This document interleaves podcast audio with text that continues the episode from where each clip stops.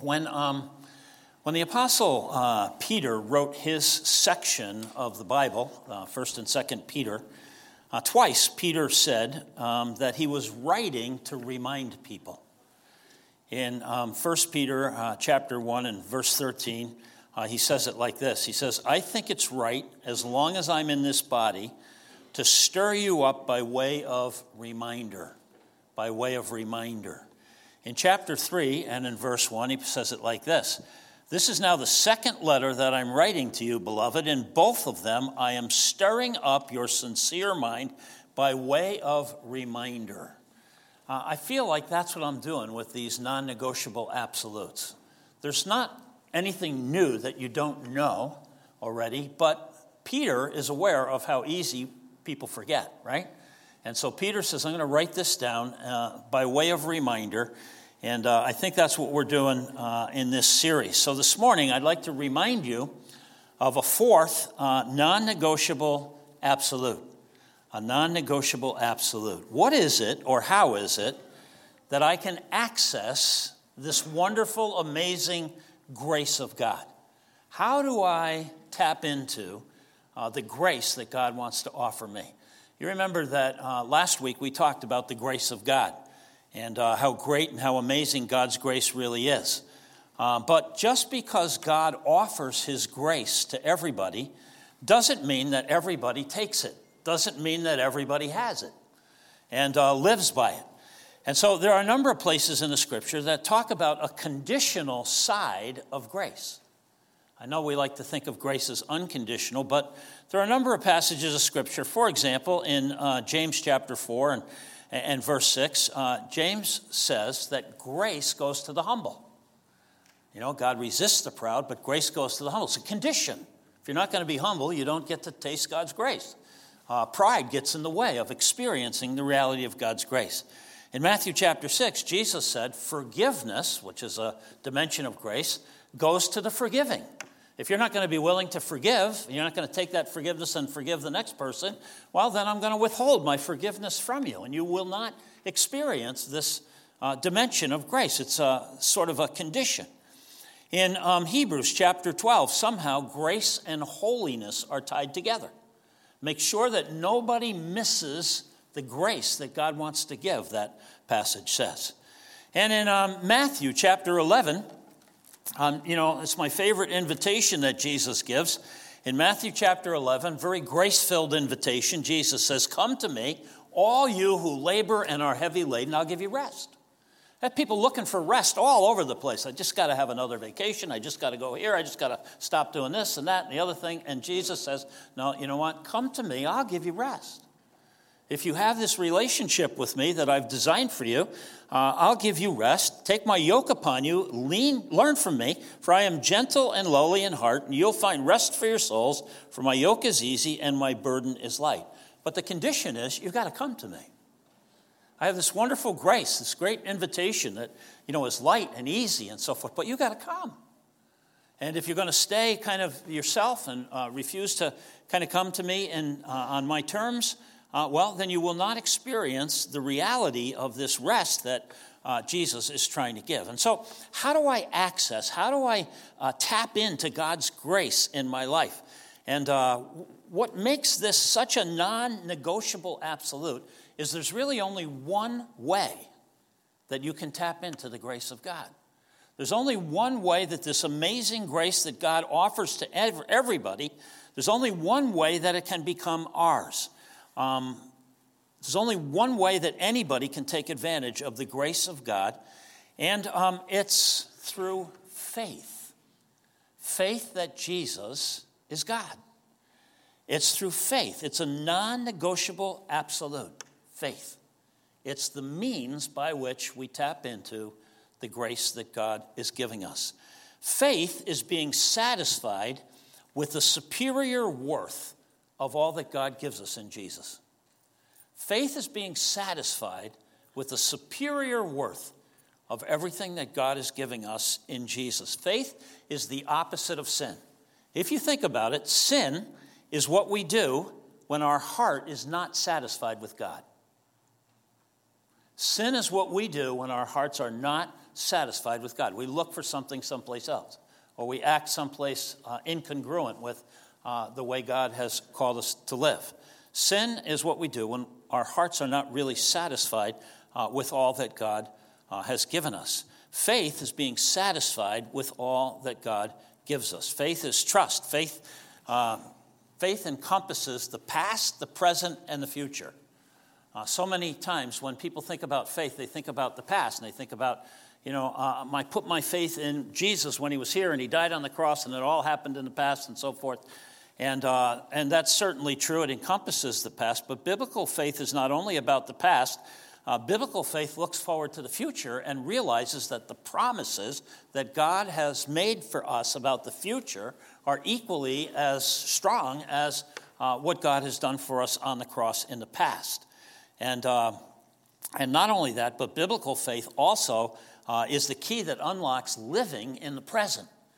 Uh, faith is a full orbed, you know, uh, all encompassing lifestyle. Um, in fact, the Bible says, 2 Corinthians 5 7, we live by faith, uh, not by sight. And so, um, a rather famous passage of scripture in, um, uh, in Hebrews 11 6, uh, I'm sorry, in Ephesians 2, I got my tabs mixed up. In Ephesians chapter 2, um, a rather famous statement says this For by grace you've been saved through faith and this is not of your own doing, it's the gift of God. It's not as a result of works. Sorry, Charles Wesley, so that no one may boast. Aren't you glad you're not a Methodist? Right? I mean, you know, here's the methods to kind of, here's how you tap into grace. You see, um, here's how you tap. This is not your own doing, it's the gift of God, not a result of works, so that no one may boast. So that no one uh, may boast. Now, the Bible says, Hebrews 11, 6, it's impossible to please God without faith. So, faith is really important. Faith is a non negotiable absolute. It's the only way that we can tap into the grace that God is seeking to give us. And for a God first person, 2 Corinthians 5 7, we live by faith, not by sight. So, faith turns us away from our own insufficiency and turns us on to the overwhelming sufficiency of God. Faith turns us away from our own inefficiency, right, and our ability to ever earn our way with God or work our way into His favor, and um, turns us on to God's sufficiency, His overwhelming sufficiency. And um, uh, when we understand that, we realize that any good that comes from our life is the result of grace being in our life, not the means to attain God's grace. Okay? And so, like Paul says in that Ephesians passage, uh, therefore, there is no uh, boasting. There's absolutely no boasting. First uh, Corinthians, uh, Paul talked about this in First Corinthians chapter 1 and verse 30, where uh, he says this. Um, he, God, is the source of your life in Christ Jesus, whom God made our wisdom and our righteousness and sanctification and redemption. Therefore, as it is written, let the one who boasts boast in the Lord. It's Jesus who is these four things. He's our wisdom. It's not like we're wise. It's like, no, He's the source of our wisdom. He's where we learn, you know, everything that's worth knowing. Uh, he's the source of our righteousness. It's not that we're good people, it's that we've been declared good by God because of Jesus' goodness and his righteousness. Uh, he is our sanctification, this ongoing process of, of God uh, reforming our lives and restoring our souls. Uh, he's the source of that, you know, uh, and He is the source of our redemption. And so, therefore, you know, where's the boasting? Uh, let him who boasts boast in the Lord. It reminds me of this passage back in Jeremiah Jeremiah chapter 9. Uh, Thus says the Lord, let not the wise man boast in his wisdom, let not the mighty man boast in his might, let not the rich man boast in his riches, but let him who boasts boast in this, that uh, he knows me, and that I am the Lord who practices steadfast love, justice, and righteousness in the earth. For in these things I delight, declares the Lord. What do you boast about in life? What's your boast? You know, what are you working to uh, boast about? What's, what's your sort of claim to fame? Well, faith boasts about God's grace. Faith boasts about God's grace. Faith brags about God's grace. Faith magnifies God's grace. It doesn't try uh, to nullify it.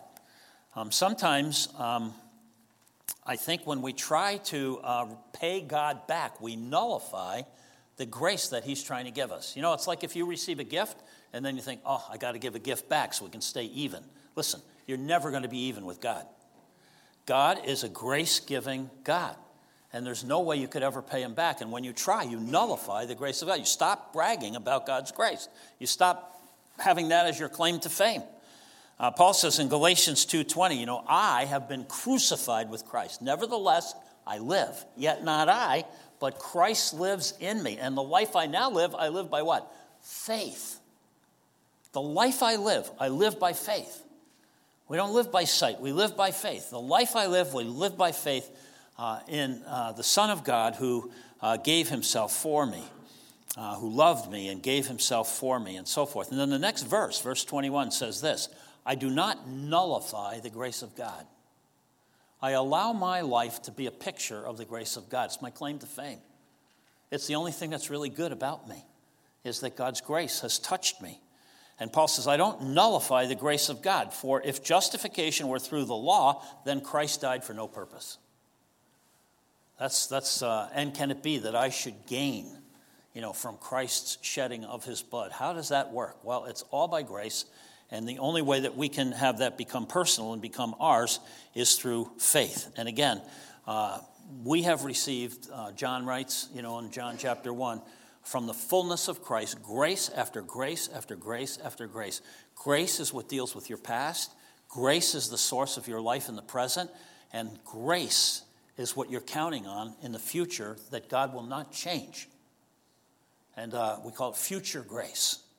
Um, God is the same yesterday, today, and He promises He will be forever. And so we count on God's grace showing up uh, in our future. It's an all encompassing, uh, you know, uh, uh, faith is an all encompassing lifestyle.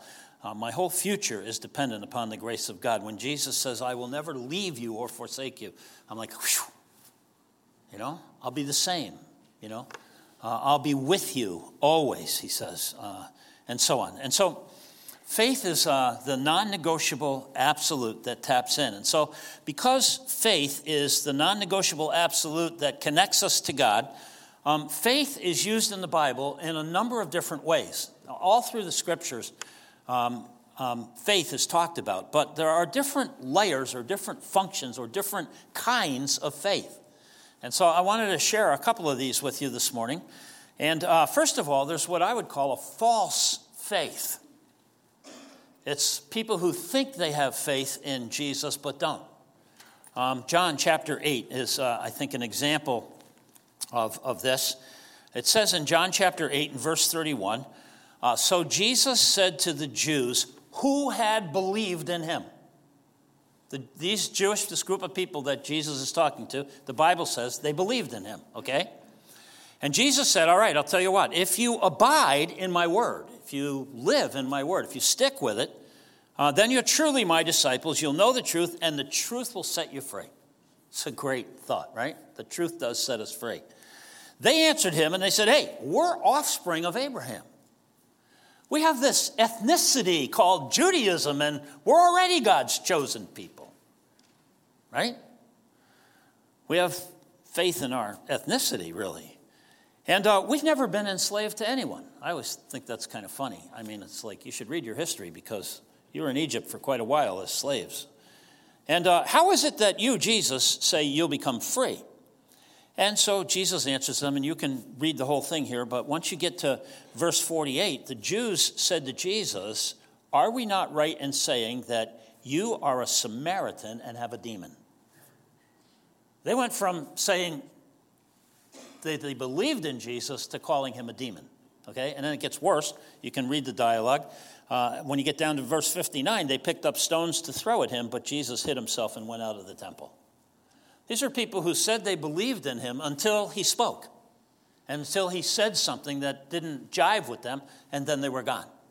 And uh, so I want to say there is such a thing as a false faith.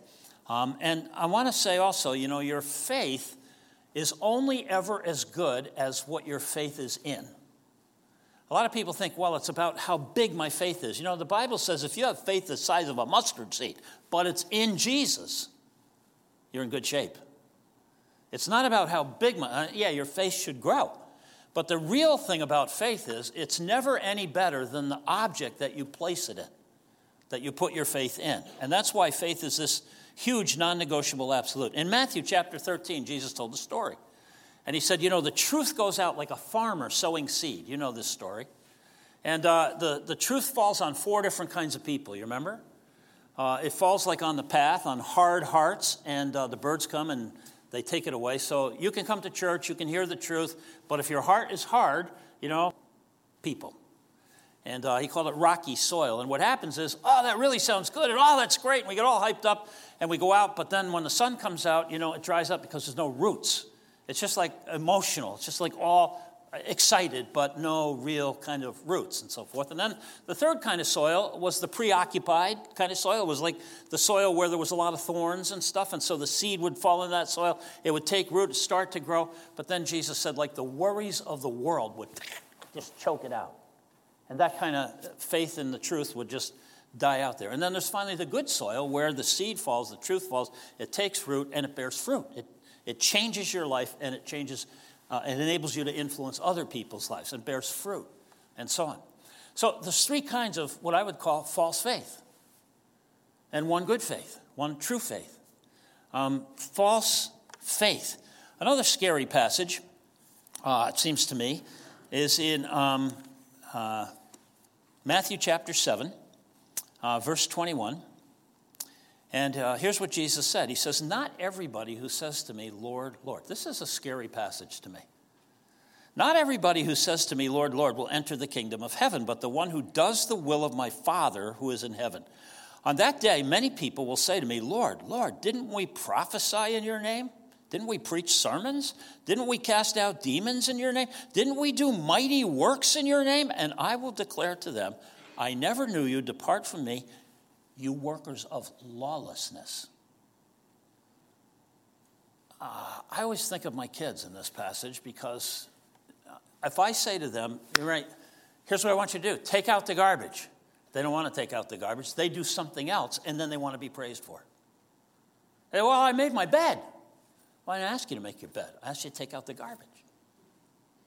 And, and that's what Jesus is saying. He's got some people here. He said, you know, take out the garbage. Well, no, I'm going to go make my bed. Lawlessness. Like, I'm not going to submit to what you say. I'm going to do my own thing.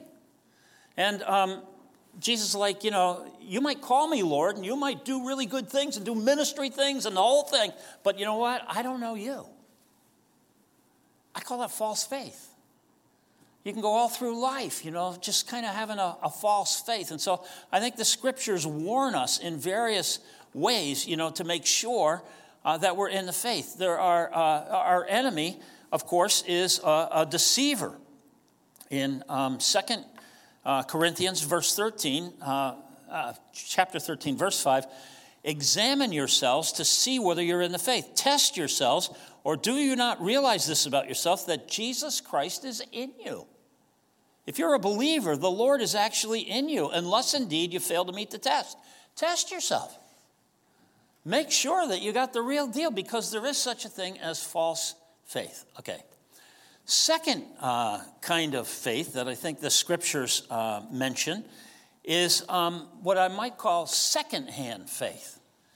It's faith that develops by uh, believing what somebody else tells you. Okay? And um, an example of this, I think, is in John chapter 4. And uh, verse 42, this is the woman at the well. You remember? Jesus meets the woman at the well and so forth. And she goes and tells everybody about Jesus, okay? But then they come themselves to meet Jesus. And here's what they say They said to the woman, uh, uh It's no longer because of what you said that we believe, uh, for we have heard for ourselves, and we know that this is indeed the Savior of the world. There's a difference between secondhand faith and having a personal encounter with the living God. And uh, second-hand faith, you know, I think it's important to understand that um, we, all, we all need second-hand faith. We all start out with secondhand faith. We all start out by somebody, we all start out depending on the apostles to tell us about, you know, Jesus and what he did. We all start out with secondhand faith. But if we don't graduate out of secondhand faith, we can go all through life and just have uh, what I would call a secondhand faith. We give assent to the truth, but we haven't experienced it. And uh, when you believe that you, because you've experienced the grace of God and you've tasted it, it's very different, it's much deeper um, than just having secondhand kind of faith. Um, if we don't uh, pick up the Bible for ourselves, which God says is a living book through which He speaks, if we don't hear from God ourselves and have a direct encounter with God, if we um, ask the Bible, you know, if we were to ask the Bible, how, how do I develop faith? Well, Romans 10 17 says, faith comes from hearing, and hearing comes from God, from Christ, the words of Christ. It doesn't come from a secondhand source or third hand source. We can start there, but ultimately we want to get to the place where this is a reality. If I say to you, man, you know what? Chocolate marshmallow ice cream is the best ice cream you could ever taste. You might say, okay, I agree with you, you know. But once you taste it, it's a whole different level of faith, right? And that's what I'm saying. Secondhand faith versus firsthand faith is a world of difference. And so in the scriptures, there is this thing called um, secondhand faith. And uh, it's important that we hear from God ourselves. Faith is dependent on a correct understanding, you know, really of the Word of God. Secondhand faith leaves you uh, vulnerable. Uh, in Timothy's uh, in, in Timothy's, uh, Paul's letters to Timothy, uh, there are some people who fall away from the faith because they kind of had a secondhand faith. And then Paul says, you know, that he stayed true to the faith all the way through um, because he didn't have a second-hand faith, but a first-hand faith. And then a third kind of faith I want to suggest is a saving faith. Saving faith. And uh, saving faith is where your faith is an expression of your own personal convictions uh, where you've made doctrinal truth personal. And uh, since a person, right, is made up of their intellect and their emotions and their choices, or their mind, their heart, and their will, uh, I want to suggest that saving faith shows up in all three parts of your soul. Uh, saving faith is uh, grounded on correct knowledge or truth you know, you really can't trust or put faith in something you don't know about, right? And so it's always based on uh, a true knowledge, a correct knowledge of God uh, through the scriptures and so forth. It's being persuaded that Jesus' truth teaching is factual, but that's it's more than that. Uh, James, in his uh, little book, says that even the demons believe that. The demons believe that God exists and so on. And so, saving faith is believing in a person. Saving faith is putting your faith in a person, Jesus. Uh, believe on the Lord Jesus Christ, right? And you'll be saved. Uh, Jesus is the source of God's grace. And so, when you put your faith in a person, it always affects your emotions. When you put your faith in a person, you know, that you get to know, it always affects your emotional life, right? Um, and when we put our faith in Jesus and you delight in that person, it's called worship. That's what we do when we come together. We express our delight, our excitement uh, about the person of Jesus. Um, it's a spiritual apprehension that God gives us.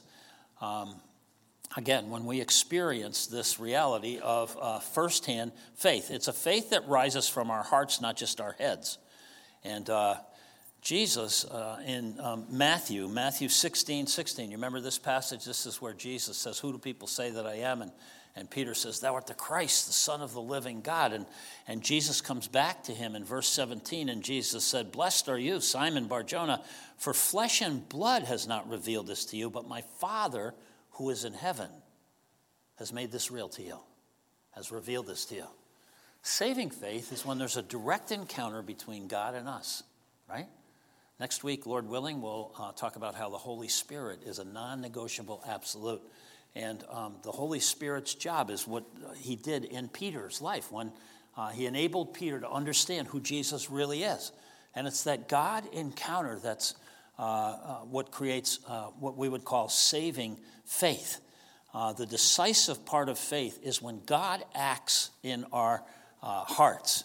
And I love this passage of scripture in Second Corinthians. Um, I don't know if you've ever really thought about this, but in Second Corinthians chapter 4, verse 5, it says this For God, who said, Let light shine in darkness, the God who said, Let there be sun and let there be moon and let there be, the God who created the lights and so forth, uh, for God, who said, Let the light shine out of darkness, has shone in our hearts, Paul's telling them, to give the light of the knowledge of the glory of God in the face of Jesus Christ. Until God makes that happen in your hearts, and you're aware of it, there's a shift that takes place. Jesus isn't just a historical person. He's not just a great teacher. He's not some ancient rabbi. He's not some uh, you know prophet in a long line of prophets. He is the face of God. The face of God. But God has to do that. That's the Spirit's job in our life to enlighten. For God, who said, Let light shine out of darkness, has shone in our hearts to give us the light of the knowledge of the glory of God in the face of Jesus Christ. And until God makes that shift, you know, uh, in our hearts, um, it's not a saving faith. And one, but when there is such a thing as saving faith, when God makes us aware of who Jesus really is, um, it's a saving kind of faith. Now, another layer of faith I want to suggest to you is what we might call a justifying faith. Justifying faith. Uh, saving faith is experiential. You know something changed in your life. You know why? Because uh, your mind thinks different, your emotions feel different about yourself, about people, about God uh, your will begins to kick in and you start to make choices that you never made before about what you do with your time and what you do with your money and who you choose to associate and hang around with and your values and all the rest of it. You're aware, man, something has shifted on the inside of my life. Justifying faith, on the other hand, um, is not experiential. Um, justifying faith uh, is the belief that God has justified us or declared us righteous. And uh, Bible talks about this a lot, uh, but we don't feel it in our senses. We realize something has happened to our records in heaven. Uh, it's something that God does as a judge, as our judge. Uh, it's the action of a courtroom. It's our legal position before God has been pronounced not guilty uh, by reason of faith not guilty by reason of faith um, uh, and faith in Jesus. And it's a double transfer. Our sin has been transferred to Jesus' account, and Jesus' righteousness has been transferred to our account. We've been declared justified. It's the scene of a courtroom where a judge makes a decision, and this decision is based on our faith. And, um, you know, it's kind of, I think it's kind of like, uh, I think it's kind of like a, a person being declared a U.S. citizen.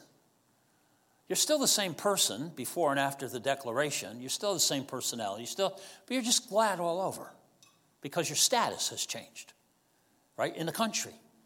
And I think that's how it is with a Christian. Once you realize that you've been justified, you realize your status has changed before God. It makes you glad all over, right? But it's not experiential. You're still the same personality, still the same issues, still have you know, same stuff to deal with and so forth. Uh, Romans chapter 5 and verse 1. Uh, Therefore, since we've been justified by faith, we have peace with God through our Lord Jesus Christ. It's just a different status. It's just uh, comfortable to know that God's for me and not against me. And uh, I don't know, every once in a while I envision God smiling at me instead of uh, being mad at all the stupid things that are still a part of my life all the knucklehead kind of uh, parts of me, and so forth. Uh, and so, again, I think, you know, when we do this, we uh, realize that, uh, you know, it's a whole different kind of faith. A justifying faith is a change of status in heaven. Um, there's another layer of faith on top of that, and I want to suggest, uh, I just call it everyday faith. Everyday faith. Uh, 1 John 5 and verse 4 is a great passage of Scripture. In fact, I suggested that uh, people memorize uh, this passage of Scripture in response to this morning's message. Uh, For everybody who has been born again every true Christian, every God first believer overcomes the world. Overcomes the world. Just stops complaining that the world made me do it.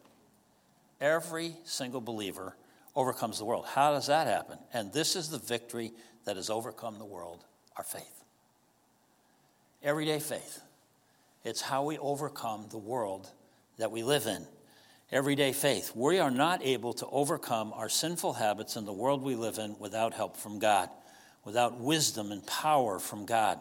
And God's power is not found in other people, and God's power is not found in ourselves. It's found in His Spirit, it's found in Him, right? You know how the Bible says, don't lean on your own understanding. That'll end you down the tubes. Uh, but instead, trust in the Lord. Put your faith in the Lord. You need God's help to overcome the world, and it happens by faith. Uh, he sends his agent, the Holy Spirit, to live in us, just like Paul said in Galatians. You know, I am crucified with Christ, nevertheless I live, yet it's not me that lives in me, right? But Christ who lives in me. How does that happen? Well, Christ sends his spirit to live in our spirits and to animate our spirits. And it's a matter of uh, growing to learn how to allow the life of Christ uh, to flow through us. The Holy Spirit grows our faith. Uh, the Holy Spirit convicts us. The Holy Spirit encourages us. The Holy Spirit brings to mind what we have learned from Scripture. The Holy Spirit prays for us. The Holy Spirit brings the Bible to life. The Holy Spirit uh, uses the Bible to break up unbelief. He gets rid of our ignorance. He gets rid of our prejudice. Uh, he restores our souls. He rebuilds our character to be like Christ. It's the life of God flowing through us. Everyday faith. You know, God's first people uh, live by faith. 2 Corinthians 5 7, we walk by faith, not by sight. And so it's very important for us to kind of have this everyday faith. Uh, uh, too often, again, I think when people think about faith, they think about the past. I'm trusting Jesus to get me into heaven and to keep me out of hell, but I don't trust him to help me love my neighbor or forgive the person who offends me or work my finances out and so on and so forth, you know? Um, we're saved by his life living in us. If I were to ask you, how are you saved? You would probably look to the past and say, well, I'm saved by Christ dying on the cross for me. And that's true. But what about right now? Uh, what about the resurrection? I mean, yes, Jesus died for you, but guess what? He also rose for you. What's the most obvious implication of resurrection? It's life. Remember Jesus 10 10, John 10 10? You know, I came that you might have life and have it abundantly and have it now. John 3:16, for God so loved the world that he gave his only begotten Son, that whosoever believes in him might have what? Everlasting life. The present, everyday faith that produces life. If you think about it, um, back in the Old Testament, when Adam and Eve were in the garden, and God said, Look, there's this one tree, the tree of the knowledge of right and wrong, good and evil. Don't eat from that because in the day you eat from that, you'll die. Well, they ate. You all know the story. Well, I always ask myself, like, well, what died that day? Well, their bodies didn't die. I was, you know, when God says, in the day you eat, you'll die, I'm expecting them to drop dead. They didn't drop dead. Their body didn't die. Their souls didn't die. They still had intellect, and they still had feelings, and they still had the ability to make choices. Remember, they hid from God, and they were aware, you know, all that, you know. And so, what died? I'll tell you what died. Their spirit died. The part of us that connects us with God died. That's what died. The life of God went out of them. And all they had was their natural life. And so when you think about that, um, what is it that salvation brings to us is it brings back the life of God in us. I think um, before uh, faith failed uh, for Adam and Eve. Every thought, every emotion, every word, every deed, every attitude that Adam and Eve had was a perfect representation of God. They were a representation, a visible representation of the invisible God. And everything they thought and did and so forth was an exact representation. When the life of God went out of them, that's all they had. And that's why the Bible says that you and I, when, when we come into the world, we are dead in our trespasses and sins. God's not a part of our, we don't have God's life in us. And until Jesus comes back and lives the life of God and offers the life of God by grace, so that we can be the recipients of that life and that life can begin to be restored. And uh, that uh, unity of spirit with God can be uh, taken up again. It's God's life that was lost until Jesus came. In Ephesians, uh, Paul talks about this in uh, Ephesians chapter 2 in a great way. Um, let me just read a, a, few verses here, starting at verse uh, like 4. But God, being rich in mercy, because of his great love with which he loved us, even when we were dead in our trespasses, made us alive together with Christ. Made us alive together with Christ. We've got the, the life of God restored to us by the grace by grace, you've been saved and raised up with him and seated with him in the heavenly places in Christ Jesus, so that in the coming ages he might show off the immeasurable riches of his grace in kindness toward us in Christ Jesus. For by grace you've been saved through faith. It's not your own doing, it's the gift of God. It's not the result of works, so that no one may boast, and so on. We have been restored to uh, have the option to uh, live the life of God. And it's in process, and it doesn't all happen here. Uh, it gets finished in heaven. But that restoration of that life that was lost way back in the Garden of Eden is what uh, faith begins to uh, restore to us. Faith is a non negotiable absolute. Uh, it, it can be just a tiny spark of faith, it can be the size of a mustard seed. Uh, but if that faith is in the person of Jesus, you can expect eventually it will overcome your life. It will move from a false faith, if that's what it is, or a secondhand faith that you picked up maybe from your parents or whatever. I mean, you know, you come to church and you listen to uh, a pastor speak. You know, what you really want to do is you want to hear what is God saying to me. You don't really care what Dave DeVries says to you. You want to hear what does God say to you. You go to a Bible study. You want to hear firsthand, God, what do you want? What are you saying to me here? You know, you hang out with other Christians and you're listening. And haven't you had this experience where all of a sudden you just know this person is talking to this person, but it's God is talking to you through that conversation? That's the value of small groups. That's the value of hanging out with other Christians. All of a sudden, God will use us to speak into somebody else's life, and we'll be aware of it in the spirit. We'll all of a sudden like light up our mental dashboard, and we'll be like, ding, ding, ding, ding, ding. God's talking to you. Same way when you study scripture for yourself. Don't you read like, you know, 10 verses and ask God to speak to you, and, and, and all of a sudden there's one verse just jumps off the page. It's like, my goodness, God is speaking to me. That's what we want. We want, we want to get from that second hand to that first hand kind of faith. And we want to have a saving faith where we taste that ourselves. We don't want to say, well, you know, my pastor said, or my mother said, or, you know, my friend said, and all of that kind of stuff. That's fine. It's where we start but it's not where you want to end. You want to have a saving faith where you realize something is going on inside of your life that's actually transforming us into the likeness of Christ. And then we want to know that we have this justifying faith, and, and we want to get to the place where our everyday faith is just as strong as our saving faith, uh, where we trust God for whatever it is that He allows into our lives. And we walk forward with Him uh, confident, you know, that He uh, is behind uh, our thinking and our trust. Faith is uh, the only connection between all that God has done for us in Christ, all, between all of His grace and our personal lives. Faith in the person of Jesus Christ is a non negotiable absolute. It's worth fighting about. Uh, we live in a world where people accept Jesus, but not as the Son of God. And uh, that we need not give up and that we can't tolerate and just say, well, that's fine, you know, everybody thinks what they want to. Th-. No. Faith is a non faith in Jesus is a non-negotiable absolute of a God first life. But I'm not telling you anything you don't know, right? I'm just reminding you of what you already know from the scriptures. Let's pray together. Gracious Heavenly Father, we pause here again to say thank you so much for your great grace, your amazing grace. We thank you, Heavenly Father, that you've made it possible for us to actually experience a saving faith that has all these other dimensions that are part of it. And uh, I pray, Father, that you would help us if we can identify ourselves in, in some layer of where our faith is at, that wherever it's at, we can get to the next level. and that you would uh, enable us and help us, Father, to trust you in the way that you desire. That we would have this firsthand, uh, ongoing relationship with you that shows up in our everyday lives.